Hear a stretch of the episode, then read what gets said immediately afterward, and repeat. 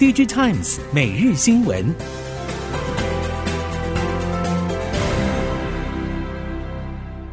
听众朋友们好，欢迎收听 DigiTimes 每日新闻，我是翁方月，现在为您提供今天的科技产业新闻重点。首先带您关心 PC 市场，疫情冲击加上供应链波动带来的 PC 销售荣景不再。根据报道，研调公司 IDC 公布，去年第四季包含 DT、NB、工作站在内的全球 PC 销售量比二零二一年同期减少百分之二十八点一，这是 PC 业连续第四个季度衰退。包括联想、惠普、戴尔、华硕、苹果等各大品牌 PC 销量都下滑，而苹果的下滑幅度最小。如果以年出货量计算，苹果是上述五个品牌当中唯一有成长者。IDC 表示，虽然 PC 市场连续几季销量下滑，但不必过于悲观。二零二一年全球 PC 出货量创下历史新高，以此作为基期的二零二二年数字当然不会好看。PC 市场前景还是值得期待，相信接下来的二零二三到二零二四年有机会逐渐复苏。因应长链走向短链，友达也走向区域分工，计划在越南设立后段模组厂，以生产液晶监视器产品为主，渴望在二零二四年第一季开始量产。不过，有关后里八点五代前段新厂的投资计划，由于稼动率低，目前友达还是按兵不动。友达总经理柯夫人指出，友达基于 Move to Market 考量，将会陆续增加海外据点，同时考量区域分工与产品分工走向，在整体布局上也会更加多元。除了在台湾、中国与越南等地设厂之外，未来在其他区域也有可能设立新的据点。而在拓展海外的同时，也会在台湾增加布局。目前已经规划增加模组产能，以先导和新技术与新产品为主。同样带您关心的是，友达在去年陷入巨大的亏损情况。展望今年第一季，友达预估面板面积将比第四季走滑百分之四到六。至于产能利用率，将随着市场状况动态调整。不过，友达的垂直领域加上能源事业，去年已经占总体营收比重的百分之十以上，也就是非纯面板的营收业务占比已经在一成以上，年成长率超过百分之二十。友达董事长彭双浪表示，期待非纯面板营收的业务未来还是能持续成长，将结合生态圈伙伴、助力系统、解决方案与服务快速成长，因为这些是比较不会受到面板景气循环影响的部分。估计在两到三年内，非纯面板营收业务占比就可以达到两成以上。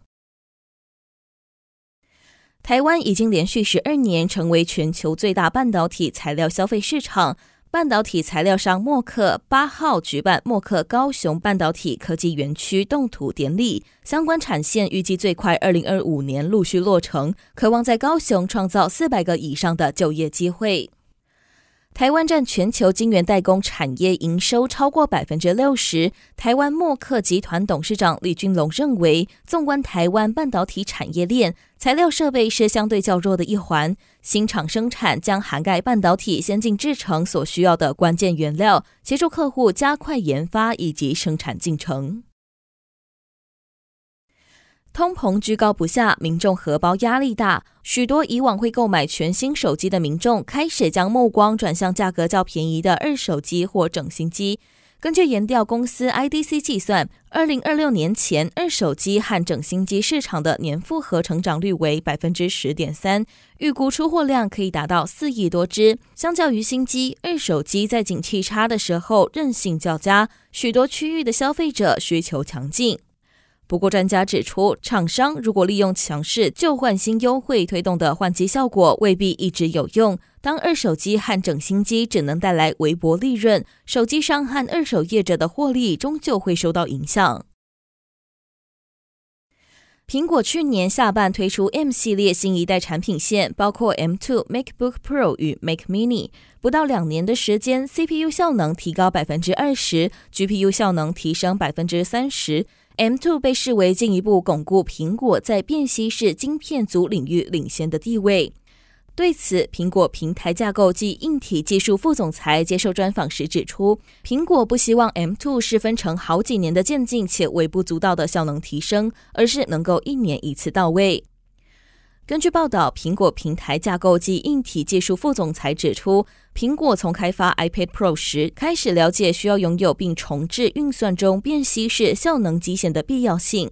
苹果一直在开发这些便携式运算晶片，并意识到有了准备好的电源以及更大的机壳，其可能会对便携式运算产生重大影响。接下来带您看到电动车市场，近期特斯拉降价风潮席卷全球车市，对于对手和二手车市造成的影响已经浮出台面之外，Tier 1供应链业者则乐观认为电动车渗透率的甜蜜点即将出现。事实上，过去特斯拉也不止一次传出将推出二点五万美元的电动车，如今自砍售价。Tier 1业者对平价车款是否还有机会问世持正面态度，因为相较于比亚迪或是蔚来、小鹏。理想等造车新势力而言，在乘用车方面，特斯拉的确只靠着 Model 3和 Model Y 等两车款打天下。为了可以满足更多消费者的需求，二点五万美元的车款还是有出现的可能和必要。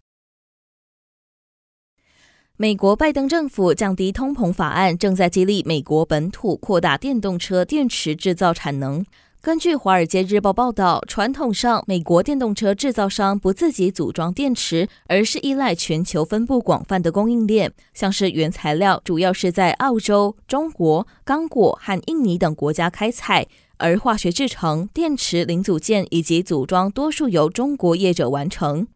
美国在电池产线建设上，拜登政府去年十月向全美大约二十家公司提供总计大约二十八亿美元的奖励，将用于美国本土锂、石墨和其他电池材料制造零组件新产能建制，以及用回收材料生产零组件等新产线投资，将聚焦在建立特定材料和零组件的供应，目标是降低美国电池制造商对海外供应链的依赖。接下来将焦点移到欧洲，包括德国、荷兰、丹麦、挪威和瑞典在内五国共同向欧盟提案，希望禁止俗称永久性化学物质的全氟多氟烷基化合物 （PFAS） 的使用，并称这将成为有史以来涵盖范围最广的限制性提案。多家晶片供应商对此发出警告，声称如果欧盟禁用永久性化学物质，将广泛冲击到原本就已经相当紧绷的半导体供应链。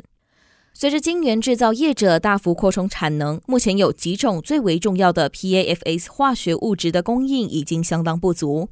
例如，有半导体产业高层人士指出，PFA 含氟聚合物的价格已经在过去两年飙升百分之七十到八十。即便晶片市场目前处于衰退期，但预计今年这种化学物质的价格还会再涨百分之二十。因此，欧洲五国的这项提案引发不少来自产业界的异议。最后带您关心，在智慧应用领域，日本 AI 新创 PFN 在今年二月公布家用机器人的新概念产品——家具搬运机器人，同时公开首批配套的两款桌型推车，且购置和后续服务月费与买智慧型手机相等，希望能以合理的价格获得消费者的青睐。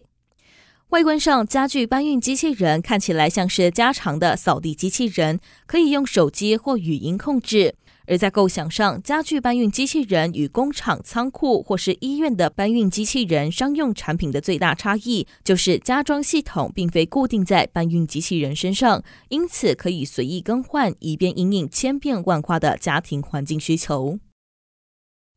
以上新闻由 DigiTimes 电子时报提供，翁方月编辑播报，谢谢您的收听。